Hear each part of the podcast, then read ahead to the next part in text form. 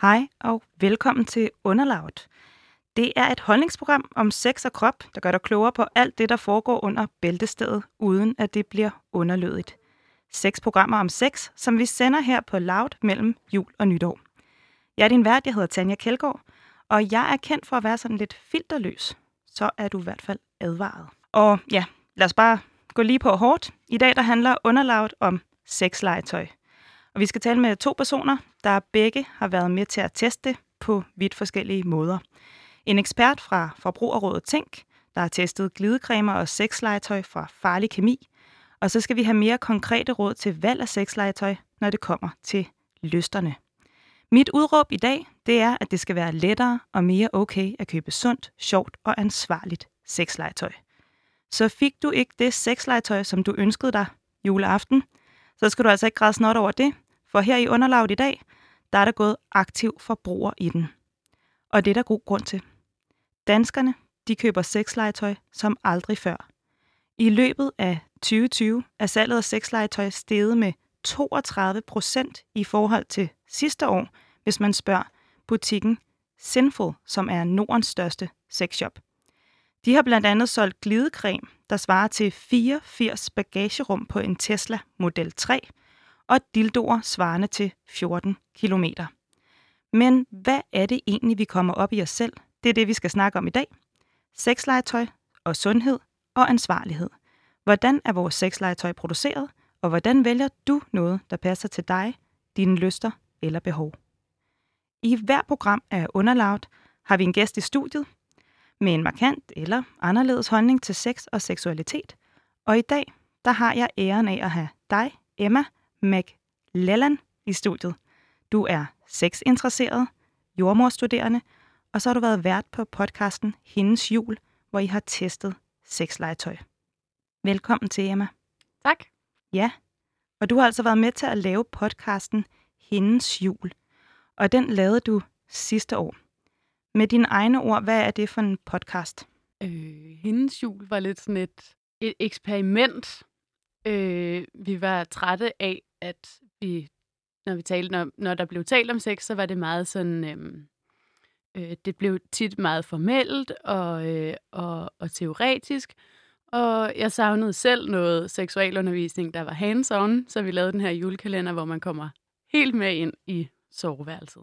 Og det gør man ja. jo faktisk bogstaveligt talt. Ja. Jeg synes, vi skal prøve at høre et klip, jeg har taget fra den. Jeg tror, det er tredje advent, øh, som, øh, som vi hører øh, et klip fra her. Og ja, lad os bare gå lige på og hårdt, som vi siger. I branchen. Bemærk, hvordan det føles, når ægget bevæger sig i den nederste del af vagina i forhold til den øverste. Er der, er der forskel på sensitiviteten? Er der nogle steder, hvor det føles ekstra rart? Små fornemmelser er også okay. Og det er okay at være i tvivl, om man overhovedet mærker noget. Nogle gange så kommer de her fornemmelser også til udtryk som en tanke i hovedet, før den overhovedet registreres i kroppen. Og selvfølgelig, hvis det ikke føles så behøver du ikke at blive her. Bare træk dig lidt fra området. Hvis det er et bestemt punkt indvendigt, eller træk dig helt fra juni, hvis det er hele området Du kan altid gå til det igen, hvis du får lyst. Og prøv at bevæge dig frit rundt her i vagina. Bevæg dig med følelsen af nysgerrighed og positivitet. Som en som sådan en nyfødt baby, der sanser verden for første gang. Tak for at dele den her juni session med mig. Jeg håber, du kan bruge det til noget. Ja, Det var altså dig, Emma. Ja. Og du sidder derovre og smiler. Hvorfor, Ja. hvorfor smiler du? Er det sjovt at høre igen? Ja, det er sjovt at høre igen. Det er længe siden, jeg har hørt den jo. Jeg har ikke hørt den siden sidste år. Mm. Øhm, Det er dig, der tester ja. et øh, joni-æg det her. er mig, der tester et joni Jeg synes, det er super fint. Jeg, øh, ja. jeg bliver lidt stolt af mig selv. Det kan jeg godt forstå. Jeg Det- synes, det var meget modigt, da jeg hørte det. Ja. ja, den har jeg fået flere gange, at det er meget modigt, for det er jo sådan, det er jo i virkeligheden sådan en slags onani-rapportage. Nogle af afsnittene er i hvert fald. Det her er så mere sådan en guided, en guide, ikke? Men, øhm, Altså, jeg skal være ærlig og sige, øh, som jeg også har sagt til dig før, at jeg hørte, øh, jeg tror, det første afsnit, jeg hørte, var måske det første afsnit også. Øh, det var, hvor du, du tester en dildo. En stor dildo, ja.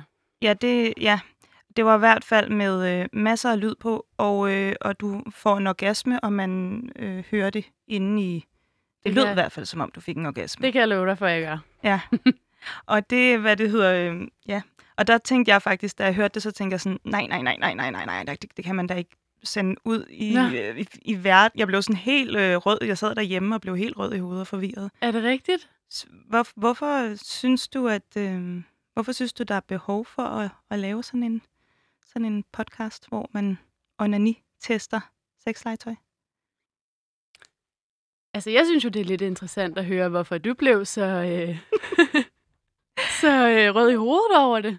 Ja, men jeg tror, det er det der med, at du lukker mig og lytterne ind i et rum, vi ikke er vant til at blive lukket ind i. Mm. Øhm, synes, synes du slet ikke selv, at det var lidt pinligt? Eller sådan, Pinligt. ja, eller sådan, havde du slet ikke nogen betænkeligheder ved at sætte en optager til? Mm. Jeg tror, for mange er det seksuelle rum jo sådan et meget fint privat rum. Øhm, og på den måde er min, min personlige seksualitet måske lidt anderledes, eller sådan... Øh, øh, eller også så har jeg arbejdet.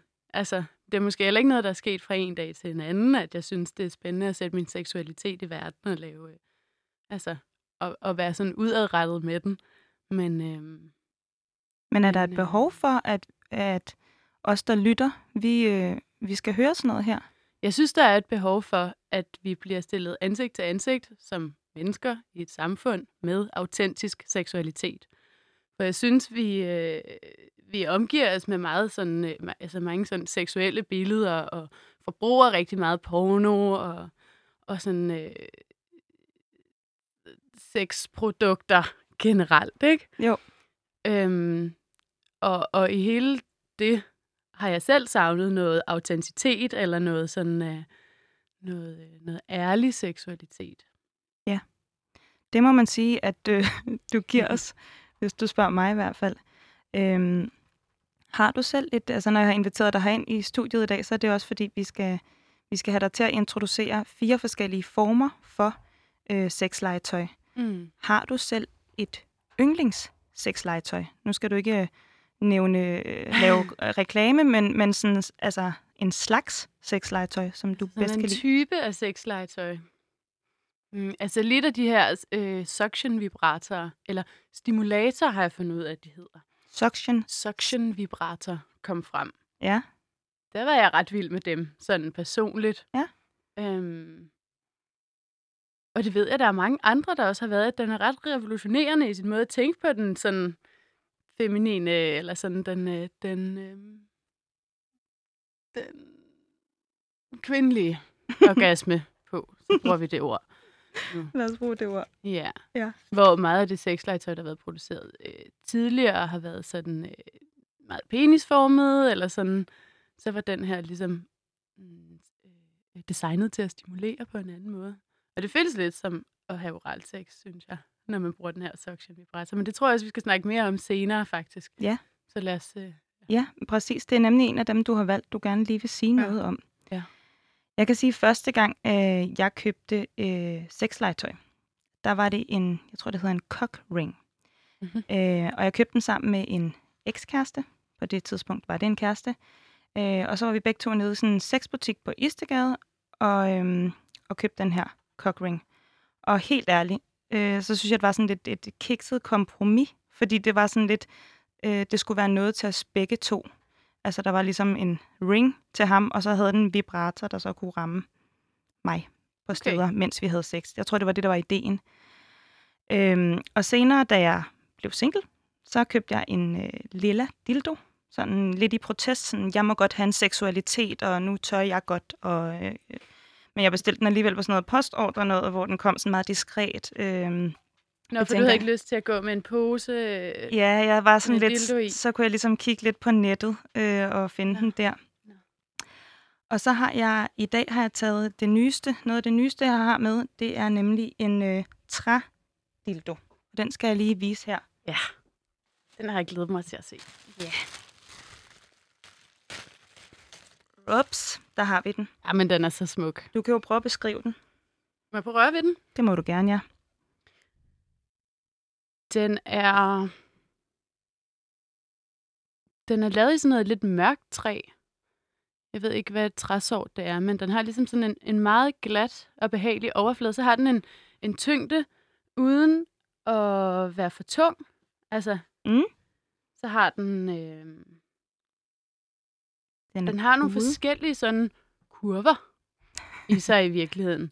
I den ene ende, så er den sådan lidt tykkere, og så har den sådan en, en, øh, ja. en, sådan en dyb kurve på en måde. Ja. Som jeg forestiller mig vil være rigtig god til at ramme et G-punkt, for eksempel, som jo sidder nogle centimeter op i skeden. Sådan der, øh, op med den. den ind, ja, præcis. Hvis man forestiller sig skede indgangen er her, ikke? Så... Ups, op med ja. den der, ja. Og så har den en ende, som, som er ligesom lidt tyndere. Det er den, jeg synes, der lidt ligner en tommelfinger. Det er den, der ligner en tommelfinger. Ja. Det er øh, en, jeg vil kalde det en ægte sømand, der har lavet den til mig. Og øh, den er lavet af noget træ, der hedder Purple Heart. Øh, så jeg har valgt, jeg har døbt den Purple Heartache. Purple Heartache. Ja, fordi jeg tænker, den er, hvis man har kærlighedssover eller er hungrende efter ja, det er lidt ens, emo. ens sømand, der har forladt en, så kan man lige tage den i gang. Og så er det også faktisk også, fordi jeg selv har lidt svært med de der ting af plastik. Ja. Ja. Men øh, det er derfor, at øh, vi skal ikke kun snakke om mit sexlegetøj, vi skal også snakke om det lidt mere sådan, klassificere det lidt. Men jeg synes faktisk, vi skal starte med at høre noget, som min producer Linda har øh, lavet til os, og det er simpelthen dildoens historie, sådan kort fortalt. Det kommer her.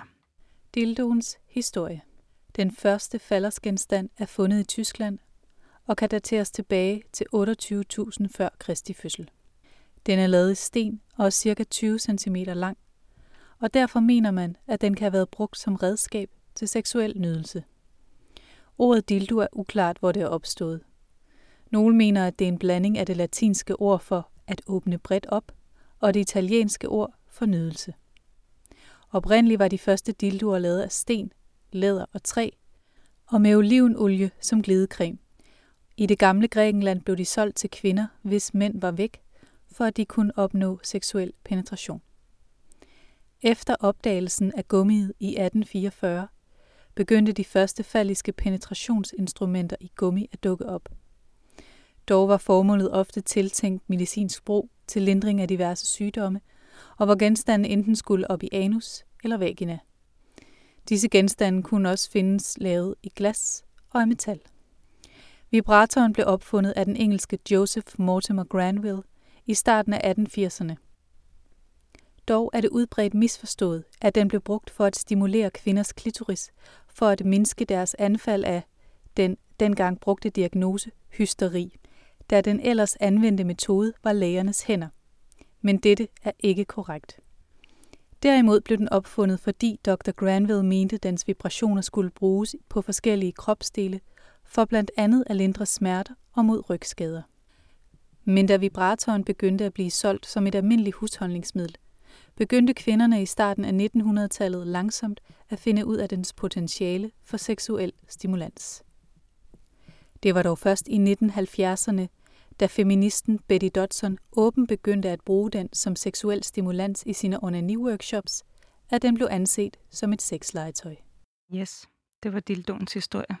Det lyder da meget hot med olivenolie og træ og sten og sådan. Præcis. Ja, De der gamle naturmaterialer. Mm, Ja. Gråt. ja. Ja. Så På den gode måde går jeg ud fra. Jeg, jeg håber, at det var en, nogle dildoer, der var lige så fint øh, tilslæbende som dine. Ja, det er jo det. Det vil Ja. jeg sige, hvis man skal lave noget i træ, så skal man lige have noget, øh, hvad hedder sådan noget, sandpapir 100? Eller Ja, sådan noget, med ja, mange, noget meget fint. meget fint, Ja. for lige at have det sidste finish. Har du selv slebet den? Øh, ja, jeg har i hvert fald været med til at slibe den der, så den blev endnu mere fin. Og ja, men øh, det er så smukt. jeg har også overvejet, om man skulle lakere den, men der, øh, der kommer vi nok ind i den kategori, der hedder øh, kemi øh, og sexlegetøj, som vi skal høre noget om om lidt.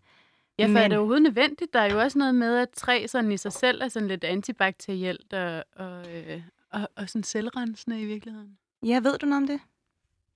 Ikke nok til at kunne sådan, øh, udtale mig sådan om, øh, om kemien i det, men i forhold til skærebræt, skærebrædder og sådan noget, så siger man da, at det i hvert fald er sådan øh, et godt materiale at lave øh, skærebræt, øh, skærebrædder i, fordi at det er antibakterielt i sig selv. Men det er nemlig sådan noget der, hvor man lidt kan støde imod. Så bliver det lidt lettere måske at, øh, at købe noget, ikke? Så ved man måske mere, hvad man får. Ja, så stoler man ligesom mere på, øh, på det, der er tjekket eller Ja, sat det i, burde man i hvert fald, ikke? Ja. Men, altså, nu skal vi høre noget om, hvad du ved om. Øh, og du, øh, som jeg introducerede dig, så er du jo sexinteresseret og vært på podcasten Hendes Jul. Ja. Og øh, du har lovet at, hvad kan man sige, præsentere fire forskellige slags sexlegetøj for mig, og vi har dem ikke i studiet. Nej. Men øh, det første, du har lovet at fortælle om, det er G-punktsdildoen. Og hvis du skal forklare, hvad en G-punktsdildo er, hvad siger du så, Emma? Så kan det være, at vi skal starte med at, og, øh, at definere, hvad et G-punkt er, og Det hvor synes jeg det er sidder henne. Så hvis vi går fra, hvis vi forestiller os et, et underliv, en blottet vulva, mm. vi Mm-hmm. går ind i vulva, eller ind igennem skedeindgangen, Mm. yes. så har man fundet ud af, øh, videnskabeligt, for, eller sådan, øh, ja, nogle videnskabsmænd har for et par år siden fundet ud af det samme, som mange mennesker har vidst i lang tid. Der Ja. sidder en, øh, en sådan samling neurovaskulært væv, hedder det sådan et par centimeter oppe Mm. på vaginas forvæg. Og til lytterne kan jeg sige, at du sidder med to fingre, pegefinger og langefinger, mm. og så den ligesom har underhånd. Så hvis vi, hvis ja. Vi forestiller os, du fører dem ind i skedeåbningen og I en ind, vagina, i, ja. ind ja. i vagina. Ja. ja. Og Ja, op. man skal, ja. Og ikke vende dem om, for så trykker man ned mod endetarmen. Det er sådan en teenagefinger. Det er ikke så rart, vel? Nej. Det, De fleste af os ved godt intuitivt, eller det er selvfølgelig ikke alt, der gør, at Ja. fingeren vender opad, ikke mod øh, vaginas forvæg. Og derfor, eller sådan, ja, forvæggen på vagina. Mm. Mm. Og deroppe sidder der sådan et punkt, sådan en samling, Ja. noget meget sådan stærkt innerveret, det hedder neurovaskulært væv. Øhm, Så man kan så man kan stimulere rigtig hårdt på, og, øh, og, og, øh, og, og ligesom fremprovokere sådan en fysiologisk respons, øh, hvor kroppen øh, øh, skyder, øh, det. Skal lige have. hedder det? Ek- øh, ejakuler, ek- ejakulerer hedder det, ja. Ja. Øhm, og det er den G-punkts dildo blandt andet kan bruges til at finde det her punkt, altså lyspunkt, det famøse G-punkt. Yes. Øhm, Og, og hvordan er sådan en, øh, hvordan er sådan en G-punktsdildo formet? Øh, kan man se, om det er en G-punktsdildo? Øh, man kan i hvert fald man kan i hvert fald finde øh, en dildo, der er mere eller mindre velegnet til, at, eller man kan have en dildo, som er mere eller mindre velegnet til at finde G-punktet. Det, man skal kigge efter, det er den her sådan kurve, som Mhm. mm-hmm. der faktisk er. Nu sidder jeg med din dildo, det er faktisk meget rart at have noget at vise på. Ja, det er men, da øh, dejligt. men nu skal jeg jo prøve at forklare det i radioen, for I kan jo ikke se. Men en, øh, en dildo, der har den her sådan lidt C-formede spids, Mm. fordi så når den, når den bliver ført ind i vagina, Mm. så vil den sådan automatisk øh, komme op og stimulere på forvæggen. Yes. Så er det jo lige, hvor det der punkt sidder, om det sidder højere op eller længere nede. Det tænker jeg også kan være meget afhængigt af individuel fysiologi, øh, ja, hvor, hvor vores og hvordan er, og vores vi krop er. De er jo lige så forskellige indeni, som de er udenpå. Øhm, Du, du, vend, du vender lidt øjne, når du siger det. Det virker som om, at det, det burde alle der vide, men det, det gør alle alle, vide. altså bare ikke. nej, nej. Ja. Men øh, ja, vi er lige så forskellige Det burde udenpå, alle som vi vide, er. men det er jo ikke til at vide, hvis man ikke, øh, hvis Nej. man ikke har fået det at vide, kan man sige. Nu fortæller du også det. Det er dejligt. Ja. Så man, du, ind med den, og så øh, skal man have noget, der har en krumning. Noget, der har en lille krumning, ja, så man kan finde det her på forvæggen, det her punkt. Og jeg kan se, at du laver sådan nogle lidt øh, skovle sneagtige bevægelser. Ja, ja, Ja. det kan måske godt være, ja. Eller hvad, hvad kalder man det ellers? Nogle ind- og ud-bevægelser. Ind og ram, Ja, ind og ram. Ja, og i virkeligheden så peger skeden, altså, ja, skeden peger jo i virkeligheden lidt bagud. Så Mod måske vil- endetarmen. Må det så være, ikke? Ja, sådan hvis du forestiller dig, at jeg står oprejst, Mm. øh, og min skede er klappet sammen Mm. inde i mig, så vil den så naturligt pege en lille smule bagud mod øh, ryggen Ja. øh, fra indgangen. Mm. Så når man ligger ned, Mm. fører den her dildo ind, så vil den sådan naturligt, altså naturligt sådan uh, ramme op mod forvæggen i virkeligheden. Ja. når den har den her kurve. Yes. Mm. Ja. Så jeg synes, det er en rigtig god dildo til at finde de lystpunkter. Det er ikke altid, at man kan, jeg kan personligt i hvert fald ikke øh, altid finde det med mine fingre. Mm. Og, øh, og en, en, en rigtig penis kan også være lidt svær at navigere rundt med. Det kan godt blive lidt clumsy. Mm. Så det er i hvert fald noget, jeg selv har haft rigtig meget glæde af, sådan en G-punktsdildo til sådan at finde, øh, præcisere Ja, forskellige og det er så det, vi vil kalde en, en skedeorgasme, tænker jeg. Ja, hvis man så får en udløsning på Ja. det, ikke? men man kan også bruge den til bare at undersøge, faktisk, mm. tænker jeg. Der er jo også nogle seksologer, der siger, at man har forskellige lystpunkter, at der findes ikke bare et G-punkt, men flere forskellige øh, Mm. sådan lystpunkter. Det, det tænker jeg ikke nødvendigvis, man skal affeje. Det kan da godt være, at man har nogle, ja. nogle individuelle spots, man har lyst til at undersøge. Jeg hører dig også sådan åbne lidt op for det, som I også gør i, øh, i podcasten. Netop det der med at have sådan lidt mere lejende tilgang til det, eller lidt mere nysgerrig, undersøgende tilgang til, at man behøver jo ikke bare ind og ud med sådan en dildo. Det kan også være for ligesom at få et forhold til, hvad er der inde i mig, og hvor er det rart inde i mig. Helt sikkert. Øhm, det var også derfor Joni-meditationen, tror jeg næsten, jeg vil kalde det, øhm, gjorde et godt indtryk på mig, fordi den havde den der lidt lejende undersøg dig selv. Nu det er en Mm. oplevelse, du også skal have med dig selv. Mm. Mm. Hvis vi skal snakke om den anden, du har valgt her, øh, det andet sexlegetøj, så er det det, du kalder en suction. Ja. Ja, Er det, siger det rigtigt? suction vibrator. Suction vibrator. Jeg ved ikke, om det er det officielle navn. Nej, Jeg har også set den blive kaldt for en, en, en hvad var det nu? Stimulator. en, sti- en suction En stimulator. klitoris-stimulator. Ja, Ja. og der er vi altså udenpå her. Øh, hvad- det er nok i hvert fald det, den bliver nok lidt svær, nogle af dem, jeg har set billeder af, at få op i hvert fald. Ja, og jeg ved heller ikke, hvor meget man ville få ud af det. Nej, Altså, det skal jeg faktisk ikke kunne sige, for jeg har egentlig kun brugt den, som brugsanvisningen øh, øh, har sagt. ja. Men det er ligesom sådan en, øh, en, en et, et, et legetøjsaggregat øhm, af en eller anden form for plastik eller silikone eller sådan noget. Og så har den ligesom sådan et, ude i spidsen, så har den sådan en, øh, et hul Ja. i virkeligheden.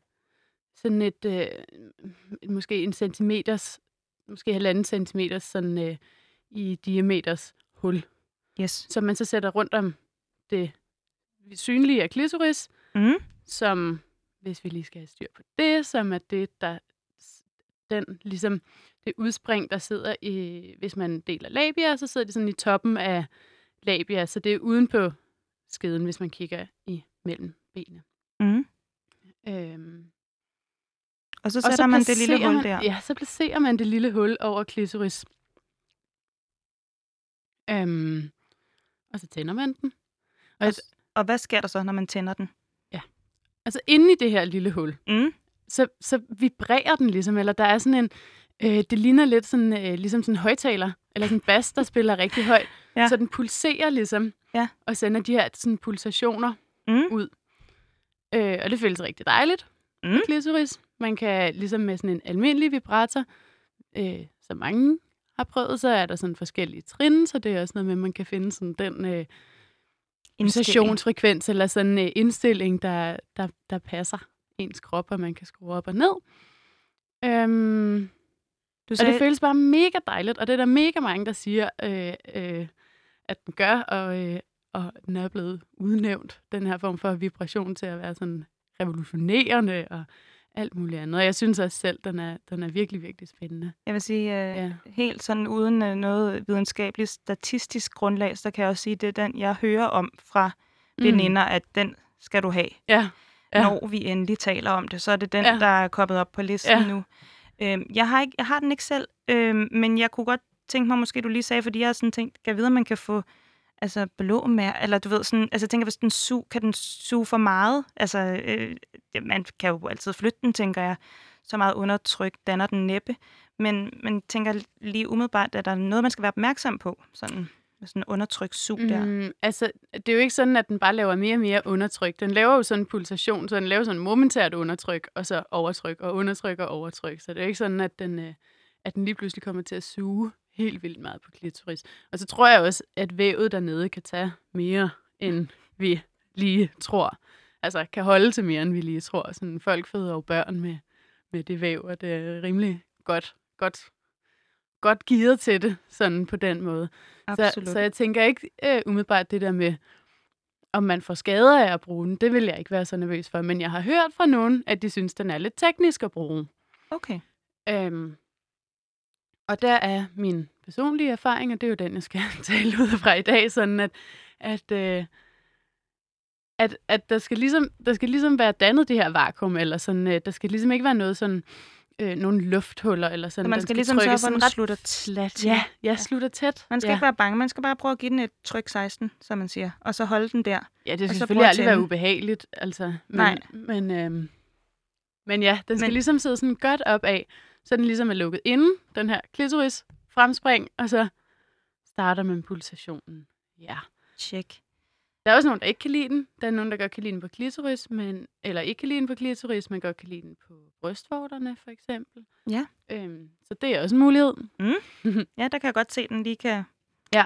gøre noget. Mm. Og det føles altså, jeg synes, det har lidt samme vibe som sådan oral sex, eller sådan, øh, ja. Sådan en tunge, eller sådan øh, den form for stimulation. Det er sådan, Ja, og jeg kunne også der- forestille mig, hvis man nu synes, at folk ikke, øh, hvad kan man sige, ikke trykker, slikker øh, hårdt nok i oral sex situationen, mm, så, øh, så kunne den her måske være et godt bud at tage som erstatning. Eller sådan, den kan jo i hvert fald levere et tryk, Ja. det som om. ja, eller hvis man ikke synes, man får nok oral sex, det kan jo også være et, øh, Det kan jo sagtens være. Ja, et tilfælde. Ja. absolut. Ja. Men så er det den, man kan, kan prøve give sig i kast med. ja. Mm. Øh, ja, eller hvis man har brug for at, at lære at komme ved oral sex, kan man måske træne med den her. Mm, det var faktisk det, der selv gjorde det for mig. Altså sådan... Øh, Ja. Øhm, nogle gange synes jeg, at sexlegetøj kan give sådan en, øh, en sådan, øhm, hvad kan man sige, øh, en lidt mere fredelig arena at øve sig. En Jo, øvelse En til. øvelses, ja, men sådan at øve sig i at finde sine kropslystpunkter, uden at man skal tage hensyn til andre menneskers lyster, andre menneskers krop og andre menneskers øh, øh, sådan Den gode gamle. følelsesmæssige status øh, den dag og sådan, ikke? Jo, og netop Mm. også det med at øve sig i, hvad har jeg lyst til, mm. øh, hvis man skal sige det videre til nogen på et Ja, eller og andet tidspunkt. tid til det også. Det er heller ikke altid, man har tid til de der lange samlejer i en hverdag med sin partner. Det ved jeg ikke. Det nu... Ja, det behøver du ikke udtale om, hvordan det fungerer for dig. Men det, den er i hvert fald taget med videre. Det var øh, suction, vibrator eller, øh, hvad kaldte vi det? Den anden- Stimulator. stimulator og G-punktsdildon, vi lige var igennem her. Øhm, nu har vi talt om, hvad de her to former for sexlegetøj dur til, men øh, nu synes jeg også, vi skal høre, hvordan man forholder sig til, hvad de indeholder.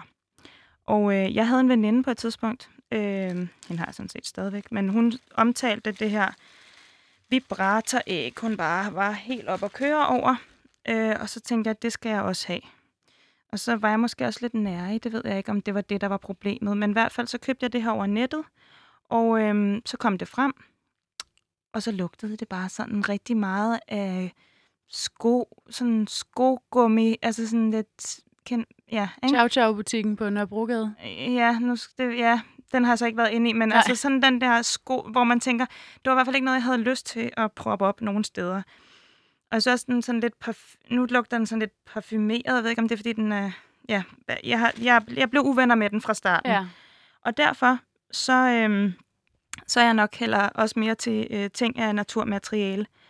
Og derfor så skal vi høre noget om, hvad de her øh, sexlegetøjs tingelutter indeholder af kemi, fordi nogle af dem indeholder faktisk kemi, der ikke er sundt for os. Og derfor har min producer Linda øh, talt med projektleder fra Forbrugerrådet Tænk Kemi. Det er Christel Søgaard Kirkeby. Og øh, hende kommer der et interview med her. Først så vil jeg gerne lige vide, hvordan I tester øh, de forskellige sexlegetøj. Ja, altså vi, vi har lavet lidt forskellige tests. Vi har lavet en, øh, sådan en deklarationstest af glidecreme, og den er lavet på den måde, at vi simpelthen øh, så har vi købt en masse forskellige produkter, og så har vi kigget på, hvad står der på indholdsdeklarationen af forskellige stoffer, og så sammenlignet det med en række lister over problematiske stoffer, og så se, når man er der er der noget der, der kan være problematisk? Er der noget, der er mistænkt for at være hormonforstyrrende eller allergifremkaldende? Øhm, så det er den ene type test, og den anden type test, vi har lavet, det er altså analysetest, hvor vi så har købt nogle produkter og sendt dem til et test på et laboratorium, hvor de så har kigget efter nogle bestemte stoffer eller bestemte frigivelser. Og øh, er der noget, der i de her test er blandt andet, øh, nu har jeg set jeres test af glidecremer og vibrator blandt andet, er der noget, hvor I bliver overrasket, eller virker, er det, virker det forholdsvis normalt, det I, I har fundet indtil videre? Altså på glidecremerne, der, der, der var det, det var egentlig et meget interessant billede, fordi der er, der er rigtig mange glidecremer, som er uden problematisk kemi. Øh, men vi finder også nogle, som har nogle problematiske stoffer i sig, og egentlig også nogle, som, som jeg virkelig synes, man skal overveje. Øh, for eksempel er det stoffet cyklopentasiloxan, vi har fundet i nogle glødecremer. Det er sådan en silikonestof, som, øh, som både er skidt for miljøet, men som faktisk også godt kan have nogle sundhedseffekter. Og når vi har set det her glødecremerne, så har det været den ingrediens, der står først. Det vil sige, det, det er sådan set det, der er mest af. Og tit når man vurderer det, så, så vurderer man det, siger man, at det, det bliver ikke så meget optaget af huden, fordi det fordamper. Men det gør det jo altså ikke, hvis, hvis du har puttet det indvendigt og det er sådan et stof, der står til at blive reguleret de kommende år. Og det var da klart det, jeg ville anbefale, at man gik udenom. Øhm, vi fandt også et, øh, et allergifremkaldende konserveringsmiddel, som hedder metylisotiazolinone. Og det er faktisk øh, et stof, som jamen, i en creme eller sådan noget, du putter på huden, som bliver på huden, der må man ikke bruge det kosmetik. Men, øh, men nogle af de her øh, glidecremer, de definerer sig ikke som kosmetik, de definerer sig som medicinsk udstyr, og så er der ikke specifikke forbud. Og så kan de sådan set godt bruge det, uden at det er ulovligt. Øhm, men det her er også bare et stof, som har givet rigtig, rigtig mange allergi. Altså der, er, der har over en overrække været nærmest en, en allergiepidemi over for lige, lige netop det her metylisothiazolinoner. Det, det giver ikke mening at bruge det i en glidecreme, så det vil jeg helt klart anbefale, man, man undgik. Og man kan også sige, altså da vi lavede testen, der var så, vi tror vi fandt det hos en enkelt producent, og de sagde også, at de ville udfase det. Øh, så jeg vil da håbe på, at man ikke finder det mere derude, men, men jeg ved det ikke. Ja, altså, eller vi, vi skriver til dem i forbindelse med den test der, så, så, så kigger vi ligesom stofferne igennem, og så skriver vi til dem og siger, vi har købt jeres produkt her, og vi har set, der var de her stoffer i, og og hvis der så er nogle stoffer, vi har nogle bemærkninger til, så, så, så skriver vi det til dem, og så beder vi dem så bekræfte om, at det stadigvæk er et aktuelt produkt, og at, at det er de stoffer, der er i. Og så har de mulighed for at kommentere på det. Ikke? Og så har de netop også, altså det giver dem jo også en god mulighed for at sige, om det kan da godt være, at vi lige skal overveje, om vi skal udtage. Men, men øh, er, der, er der forskel på, hvad, der, hvad man siger, der skal øh, eller, altså cremer og ting og sager, der ligesom skal på huden, frem for ting, der skal op i en. øh, forstår mig ret. Øh, for gildecremer, der er lovgivningen øh, noget uklar. Øh, så det er faktisk ikke til, det kommer meget an på med deres markedsføring, og, og hvad de ligesom selv vælger at lægge sig om, om, om, de, om de vælger at sige, at vi er medicinsk udstyr, så, så vil de have et CE-mærke på, som producenten selv sætter på. Og de kan også vælge at, at være kosmetik. Øhm, og det kan også være, at de bare vælger at sige, at vi er bare et eller andet generelt produkt, som ikke er noget. Men der er i hvert fald, hvis det, hvis det er kosmetik, så er der nogle, så er der nogle specifikke krav til, hvad det må indeholde, og hvad det ikke må indeholde. Øh, hvor at reglerne for medicinsk udstyr er lidt mere flydende. Der er mere sådan nogle generelle regler om, at der må ikke være bruges problematiske stoffer, og hvis man bruger det, så skal det være i sådan en afvejning af, at det gavner mere, end det skader. Øhm, men, men det, det kan jo så konkret, altså har det jo vist sig, at, at vi finder nogle stoffer i nogle af altså enkelte, jeg vil sige, enkelte af dem, der er medicinsk udstyr, som ikke vil være tilladt i kosmetik. Nej, en anden ting, man også skal forholde sig til, som i sig selv har god kemi, men man skal også sikre sig, at, at den passer til det, man bruger den sammen med. Fordi at den er oliebaseret eller silikonebaseret, så er det faktisk så dur den ikke nødvendigvis sammen med det sexlegetøj eller et kondom. Så der skal man lige tjekke brugsanvisningen på sit sexlegetøj, og også gerne på, øh, på glidecremen, simpelthen for, for at sikre sig, at de, at de fungerer sammen. Hvad siger loven egentlig om i forhold til, hvor meget kemi talater der, skal, der må være i for eksempel en, en dildo? Øh, der, der er nogle regler, der, eller nogle talater, der vil være forbudt. Dels har der været nogle regler i elektrisk udstyr, som har galt, og nu er der simpelthen også øh, fire specifikke talater, som er blevet forbudt i nærmest alle de produkter, man har i, i hjemmet. Der kan stadigvæk godt være øh, nogle andre talater eller nogle andre problematiske stoffer. For nogle af dem gælder der, at man har lov til at få viden om det, hvis det er sådan nogle kandidatlistestoffer, hedder det. Så må man simpelthen spørge og sige, er der kandidatlistestoffer i det her. Der har vi lavet sammen med Miljøstyrelsen en app, hvor man kan scanne stregkoden, og så sender den et spørgsmål afsted til producenten, hvor man så kan få et svar. Det går ikke nødvendigvis hurtigt, det kan tage op til 45 dage, men det er en rigtig god måde at, at gøre den opmærksom på, at man, altså, at man er interesseret i kemien i sine produkter. Der er vel også forskel på, om ting er øh, produceret i Europa og Danmark versus øh, eksempelvis Asien, Kina, kunne jeg forestille mig. Altså er der nogle forhandlere, som ligesom får at vide, jamen I, I kan ikke øh, sælge fra, øh, det her fra, øh, fra Kina, fordi det simpelthen, de har nogle andre regler i forhold til, hvad de putter i? Der vil være nogle skrappere krav til til produkter, der er, er produceret i, i EU. Fordi der er for eksempel nogle af de her talater, som er kommet på, nogle, på en godkendelsesordning, så dem, dem vil der være nogle, nogle skrappere forbud imod.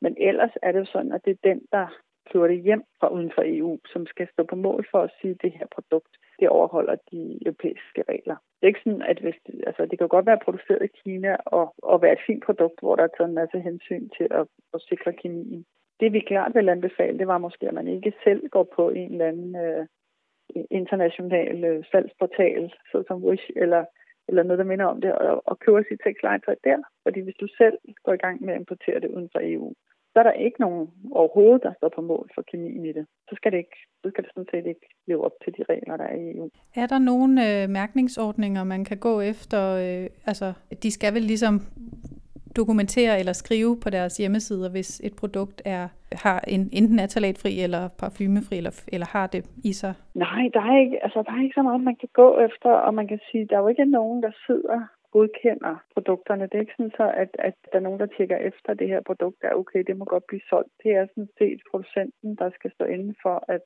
at det her produkt er sikkert og overholder reglerne.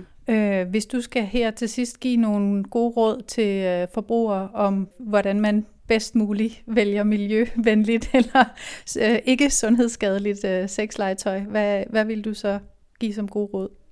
Ja, altså øh, det er ikke fordi, det nødvendigvis er, er nemt, men jeg vil gå efter at købe det af en forhandler, en producent, som, hvor jeg har, helt grundlæggende har tiltro til, at de, øh, at de har styr på reglerne og kemien. Jeg vil, købe, jeg vil ikke købe det på, på en online platform eller på et eller andet tilfældigt markedsplads eller sådan noget. Så vil jeg bruge vores appen Kemiluppen, til at tjekke klidecremen efter, øh, og så ellers gå lidt med sin, sin kritiske sand, det vil sige reagere på det, hvis det, hvis det lugter meget kemisk, eller man, man tænker, at det her det, det virker lidt forkert. Det er nok det bedste bud. Så skal du øh, have tak for i hvert fald, at øh, du ville være med.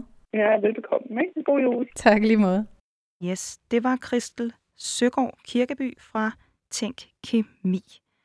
Og øh, Emma, det der med, hvad for nogle materialer øh, sexlegetøj er lavet af, er det noget, du tænker over, når du, øh, hvis du er ude og købe noget sexlegetøj? Jeg tænker i hvert fald over, uden at sådan, øh, have sat mig mere ind, ind i det end til husbehov, sådan, så tænker jeg i hvert fald over, sådan, om det er en øh, velkendt producent af det her sexlegetøj. Om jeg tror ikke, at der er nogen sådan internationale certificeringer, der sådan certificerer, altså sådan, øh, øh, viser, at sexlegetøj er, er bisphenol A-fri og talatfri og sådan, men... Øh, tak fordi du sagde det ord. Ja, bisphenol A og talater. Yes. Ja. Øh, men jeg prøver at gå efter nogle producenter, som jeg har tillid til. Og det er bare det, man må gøre, tænker jeg, når der ikke er nogen hverken nationale eller internationale certificeringer øh, ud i det. Mm, jeg hørte en gang, at man selvfølgelig skulle og det er sådan lidt apropos dit øh, øh, vibrerende æg, sådan, mm. at man skulle i hvert fald reagere, hvis ting luftede, lugtede meget sådan af plastik eller sådan gummiagtigt. Ja. Så det gør jeg. Hvis jeg ikke, øh, hvis jeg har noget sexlegetøj fra en eller anden producent, jeg ikke ved, hvad er, eller hvis det sådan er meget blødt i det, og sådan, øhm, det jeg sådan har resoneret mig frem til, at det her med sådan plastik blødgør, det, det, hvis det er talater, altså hvis man har et meget blødt stykke, stykke sexlegetøj, så er det måske meget godt at putte et, et kondom ud over. Ja. At det er råd, jeg selv har fået i hvert fald Yes. tid. Og det følger jeg. Ja, og det er netop det. Øh, det blødgørende, det er det, der, det, der er i blødgørende materialer, mm. i Mm. blødgørende plastik. Mm. Det er det, vi kalder talater. Bare så vi har helt styr på den. Og så Men- prøver jeg selvfølgelig at tænke over, øh, sådan, hvilken, hvilket økonomisk økosystem, jeg sætter mine penge i. Det er jo også forbrugerprodukt, det her. Og sådan, øh, Ja. Øh, Prøv at sige noget hvem, mere om hvem, det. Hvem ryger mine penge ud til? Hvad er det for en industri, jeg sætter mig selv i forbindelse med, når jeg køber det her forbrugerprodukt? Sådan, er det en eller anden ukendt person, eller er det den søde mand nede i SM-shoppen, eller er det, er det Ja. sådan, øhm, Ja. øh, prøver primært at købe fra sådan øh, female-owned businesses, eller... Ja. ja, men du har helt ret. Det er jo et forbrugerprodukt. Mm, Så man kan jo tage alle sine andre kritiske forbrugere mm, på, når man er ude at shoppe. Du løftede også øjenbrynet, da jeg sagde, at jeg havde købt den over postordre ved min første dildo. Er det, altså kan du sige man kan jo gå ned i en butik også, men det kræver mm. jo så, at man står dernede. Øhm, men det vil vel også være et tip, at man kan lugte til den dernede nærmest, havde jeg nær sagt, om, om det lugter underligt eller Ja. føles... Øh, Ja, så kan man have i hvert fald mulighed for at mærke, hvordan overfladen, altså overfladen på, på det føles, og sådan få en fornemmelse af vibrationsstyrken. Og jeg synes, der er mange fordele ved at købe i en fysisk butik. Men jeg synes, det er sjovt. Det var jo noget af det, der var sådan rigtig populært i starten af e-handlen, sådan at købe sexlegetøj og kondomer over nettet. Ja. Det siger måske også noget om den sådan sexskam, vi går og bærer rundt på sådan mennesker jamen, jeg ude, kunne i, ude i samfundet. Absolut. Jeg kan sige, en af de ting, som, øh, som jeg hvert, hvert, i hvert fald tænker over, når jeg køber ind, øh, det er sådan noget med arbejdsforhold og lønninger. Så jeg har faktisk taget øh, et, øh, nu skal jeg ikke nævne noget brand, men jeg har taget øh, en, et kondom med her, som er pakket pænt ind, og det er Fairtrade kondom. Mm-hmm. Og øh, som jeg forstår det, så er det fordi, at den gummi, man bruger til at producere mm. gummi med.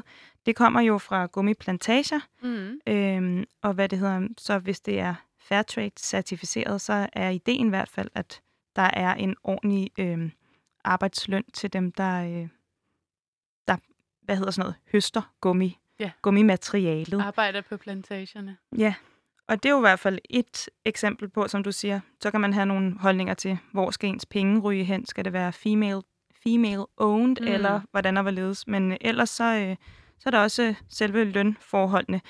Og For råmaterialerne, Præcis. ja. Og vi det har også- en lang, lang, lang, lang kæde af ressourcer og produkter og penge, der skifter hænder, og når man laver en industri omkring noget. Øh. ja, altså, og så, så, øh, så kan jeg også øh, sige, at der er en rapport fra Sundhedsstyrelsen, der siger, at øh, hvis man, øh, altså, at sexlegetøj ikke er sundhedsskadeligt ved normalt brug. Og øh, jeg kan jo starte med at sige, hvad tænker du normalt brug er? Jeg tænker, det er et mærkeligt område at gå ind og, og, og lave sådan et normalitetsbegreb. Sådan, hvad er normal seksualitet, og hvad er normal øh, brug af sexlegetøj? Hvad, altså, det er en, et, et, et, et område, hvor vi ikke har ret meget sprog for i det hele taget. Så sådan at, at, at, at bruge et begreb som normalt brug, det gør mig lidt øh, forvirret for, hvad er normalt brug? Jeg tænker, at det, der er normalt for en person, kan være kinky, eller unormalt for en anden. Øh, Ja. ja. Men hvis du alligevel skulle komme med et bud, Hvad, hvad, altså, det tror jeg ikke, jeg kan give et bud på, hvad normalt brug er af sexlegetøj. Er der en definition? Følger der, hører der en definition med i, i jamen det gør i der faktisk her, og det er, øh, Sundhedsstyrelsen, de, øh, de definerer så normalt brug af sexlegetøj. Øh, det forstås som en gang om ugen. I hvor lang tid? Det er jo et godt spørgsmål. Der må jeg være der et svar skyldig. Øh, men altså, det, det er jo igen, altså en gang om ugen kan jo så også være hele dagen, hvor du bare hygger dig i flere timer. Øh, så øh, allerede der er det også lidt, øh, ja. Det er lidt diffus. Øh, så det er bare for at sige, at øh, vær lige ops på, hvad det er for nogle materialer, I stikker ind og ud og op. Øh, fordi at øh, hvis, hvis definitionen er, at det kun er farligt ved normal brug, og normal brug er en gang om ugen, så tror jeg måske i hvert fald, at øh, vi har grund til at være ekstra kritiske, hvis det er der grænserne ligger for, hvad der er sundt og ikke sundt med brug af ens sexlegetøj. Det var lige den lille forbrugeroplysning her. Ja, jeg kan da komme i tanke om mange eksempler på, at en Nogen. gang, om nogen, der, nogen, der kunne øh, øh, have brug for sexlegetøj mere end en gang om ugen. Sexarbejdere for eksempel, så er det jo et, arbejdsredskab. Præcis. Øhm, Det er, øh, kan vide, hvordan det bliver vurderet. I hvert fald så er det langt fra unormalt at bruge øh, sexlegetøj som øh, arbejdsredskab eller mere end en gang om ugen. Det tror mm. jeg Mhm. i hvert fald må være konklusionen herfra. det vil også være min fornemmelse, Ja, umiddelbart. men lad os hoppe videre til øh, de to andre øh, styks sexlegetøj, vi har bedt dig om at sige noget om. Og nu kommer vi simpelthen til Joni-ægget. Nå ja, Ja. Ja. Og det var også blandt andet det, du testede i det klip, jeg lagde ud med at spille fra podcasten Hendes Jul. Men hvad har du at sige om et joni-æg? et joni-æg er sådan en lille, måske 3 gange 2,5 centimeter, øh, sådan, øh, centimeters æg, med, der er lavet i øh, sten. Mm. Øhm, jadekrystal er det oprindeligt Ja, lavet i, men jeg har set dem i sådan flere andre øh, krystalformer, rosenkvarts og obsidian og alle mulige smukke sten. Øhm, så er der som regel, øh, der kan i hvert fald være sådan øh, boret hul i det, enten øh, lodret ned eller i, øh, i, i spidsen af det, så man kan sætte en snor i. Øh, for det er jo meningen, at det skal op i skeden, hvis det vil. Øhm, og så kan man ligesom få det ud igen. Joniægget kan bruges til at, at bevidstgøre sig omkring sin bækkenbund. Og bækkenbund, det er sådan, øh, sådan en samlet betegnelse for alle de muskler, der ligger lige under hudoverfladen, sådan øh, øh, øh, øh, ligesom øh, uden for skeden, uden for vagina. Så det er sådan en, ja, jeg ved ikke, hvor tyk bækkenbunden er, halvanden til to centimeter, og måske også tykkere, alt afhængig af, øh, hvad kan man sige, at man træner og genetik og alt muligt andet. Sådan. Øh, men, men det er noget væv, jeg- øh, man kan, man, man sådan, øh, med viljens kraft kan bevæge. Ja. Og her kan joniægget ligesom hjælpe til at bevidstgøre sig om, om, øh, om den muskelgruppe. så det, at man har noget at spænde rundt om, eller noget, der tynger ned mod det væv, det er ligesom det, der gør bevidstgørelsen. Ja, altså der findes flere måder at bruge et joniæg. Man kan bruge det aktivt, som vi, det klip, vi hørte i starten af podcasten. Der er det, det er ligesom sådan, øh, det er mig, der laver en, sådan, øh, en, en lille guide til, hvordan man kan bruge joniægget sådan aktivt og, og hive lidt i snoren og prøve at spænde lidt imod og sådan, øh, og sådan virkelig sådan, øh, øh, bevidst få fat i bækkenbunden. Mm. Mm, så kan man også bare gå rundt med det. Så vil bækkenbunden automatisk stramme op, fordi der kommer et øget, en øget øh, sådan tyngde Ja. på den. Og der er det i hvert fald vigtigt, at... Altså, det er lidt sjovt, du definerer det som et sexlegetøj. Fordi det lyder lidt mere som sådan en træning. Jeg tænker, at alt, hvad der kan være med til at udvide sådan... Øhm, sens, øh, sen, øh, Sensitiviteten. sensitivitetspotentialet i det område godt kan høre ind i kategorien sexlegetøj. Fordi så skal, bliver det lige pludselig også sådan et definitionsspørgsmål. Sådan, øh, skal det være noget, man kan bruge til målrettet og få en orgasme for at være et sexlegetøj, eller kan det godt være noget, ligesom et hjælpemiddel, der kan forbedre, hvad kan man sige, sådan ens generelle helbred, sådan seksuelle øhm, og reproduktive helbred. Sådan. Og det synes jeg jo, at joniæg kan. Yes. Øh, ja, så nu har jeg talt meget om sådan joniægget som sådan øh, bækkenbundstræner potentiale. Mm. Mm, og så er der jo også nogen, der taler om hele det her med øh, sten og vibrationer og, og, øh, Ja. og, og sten, der bærer forskellige energier og sådan noget. der synes jeg så også, man kan tale om, sådan, hvor kommer de her sten fra, og hvem har, er det en fair trade mine, eller er det sådan, hvem har, hvem har været ude at samle de sten, og hvor langt er de blevet transporteret og sådan noget, inden de kom her. Men, øhm, men det, er en, det er en lang, lang, lang samtale. Den skyder vi til en anden dag. Ja. Men øh, når man får fat i sådan et der æg, så sørg for at finde en med en snor i. Det er meget fedt at kunne få den ud igen. Altså, ellers så skal man til at presse og presse og presse og prøve og op og... Føde en lille altså- krystal der. Ja, Det er lettere fint. med Så kan man snor. også øve sig lidt på det. Ja. Ja. Men, Men- det er meget rart også for ens egen sådan, øh, hvad kan man sige, trygheds skyld at vide, at man kan hive den ud igen. Hvis Det det er det samme noget, med buttplugs, sådan lige ekstra indspark. Sådan ikke så godt at putte noget op i... Det skal nok komme ud igen, men det er rigtig fedt, hvis man putter noget op i numsen, at der ligesom er en stopklods på. Og det er også derfor, buttplugs har den her sådan lille fod, som de sidder på. så, man kan, Ja. så den ikke forsvinder ind i dybet, og så Ja, man i hvert fald føler sig tryg ved præcis. at kunne få den ud igen. Præcis.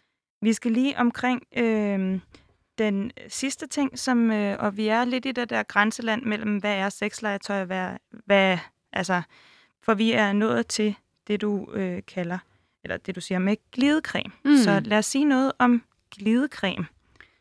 Ja. Ja. Glidecreme.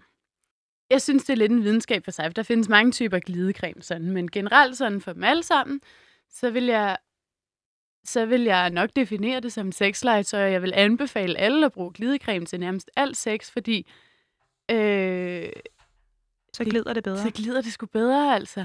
Det giver sådan en mere... Øhm, mm, ja, sådan... Ja, hvad, hvad, hvad, hvad, hvordan skal jeg sige det sådan? Det er mærkeligt, at, øh, at jeg ikke lige kan finde et ord for det, men sådan... Øh, øh, den der sådan Friktion. friktion, Er det vi?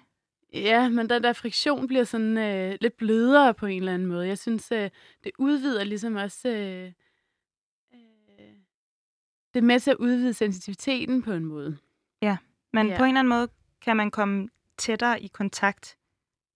Ja, eller man kan måske måde. bedre mærke sådan, øh, mm, sådan øh, varmen og bevægelserne frem for den der sådan øh, lidt øh, gnidende friktion. Check. Øhm, og jeg vil anbefale det til både til solosex og til massage og til analsex selvfølgelig. Der er jo noget med, når man har analsex, at sådan, øh, skiden skeden kan godt sådan lubrikere sig selv og sådan danne sine egne væsker, men, men det kan røvhullet jo ikke. Så der er den i hvert fald rigtig god og til sådan al form for analleje, men jeg vil egentlig også anbefale den til sådan, øh, øh, sådan forspil, øh, øh, sådan, når man skal give fingre, når man skal massere et par bryster, eller sådan øh, alle mulige former for massage. Ja. Og så tror jeg, når vi snakker glidecreme, så skal vi lige rundt om den her øh, disclaimer, som handler om, at man skal tænke over, øh, hvilket form for glidecreme. Om det er vandbaseret Mm. eller oliebaseret. Vil du lige sige noget om det? Eller silikonebaseret. Eller Her bliver det faktisk lidt teknisk, Godt. fordi det er noget med, Yes. Jeg foretrækker overalt silikonebaseret glidecreme. Det vil jeg anbefale alle.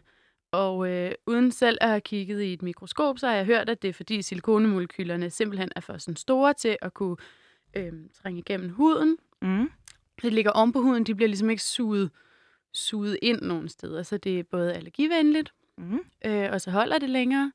Det er lidt dyrere end de andre typer, men det er ligesom også sådan mere, det har sådan en mere satinagtig eller sådan, øh, sådan fløjelsagtig følelse end vandbaseret glidecreme, som godt kan være lidt klistret, eller øh, olie, som godt kan være lidt fedtet. Ikke? Mm. Jeg synes ultimativt, sådan, at silikonebaseret glidecreme er det bedste. Det kan bruges sammen med kondomer, men det kan ikke bruges sammen med silikone legetøj. Så der skal man lige enten bruge en vandbaseret glidecreme til, øhm, til sit silikone øh, sexlegetøj, eller også så skal man give det et, et kondom på.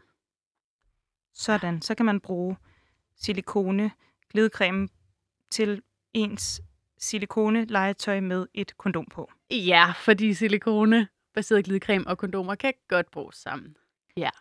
Jeg tror, at øh, det skal være det sidste ord i dag. Tiden går Det hurtigt. går mega hurtigt. Ja, jeg vil sige Emma McLellan, tusind tak, fordi du kom i dag og vil være med til at tale med mig her i Underloud.